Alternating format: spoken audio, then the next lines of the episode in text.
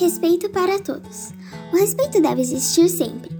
Quem não ganha, sente. E na vida de todos, ele é um presente. Respeitar é bom, faça isso com prazer. E na hora de ajudar, humildade deve ter. Somos todos diferentes, então por que desrespeitar, se isso nos torna incoerentes? Por fora, diferença de montão, mas por dentro do peito, cada um é nosso irmão.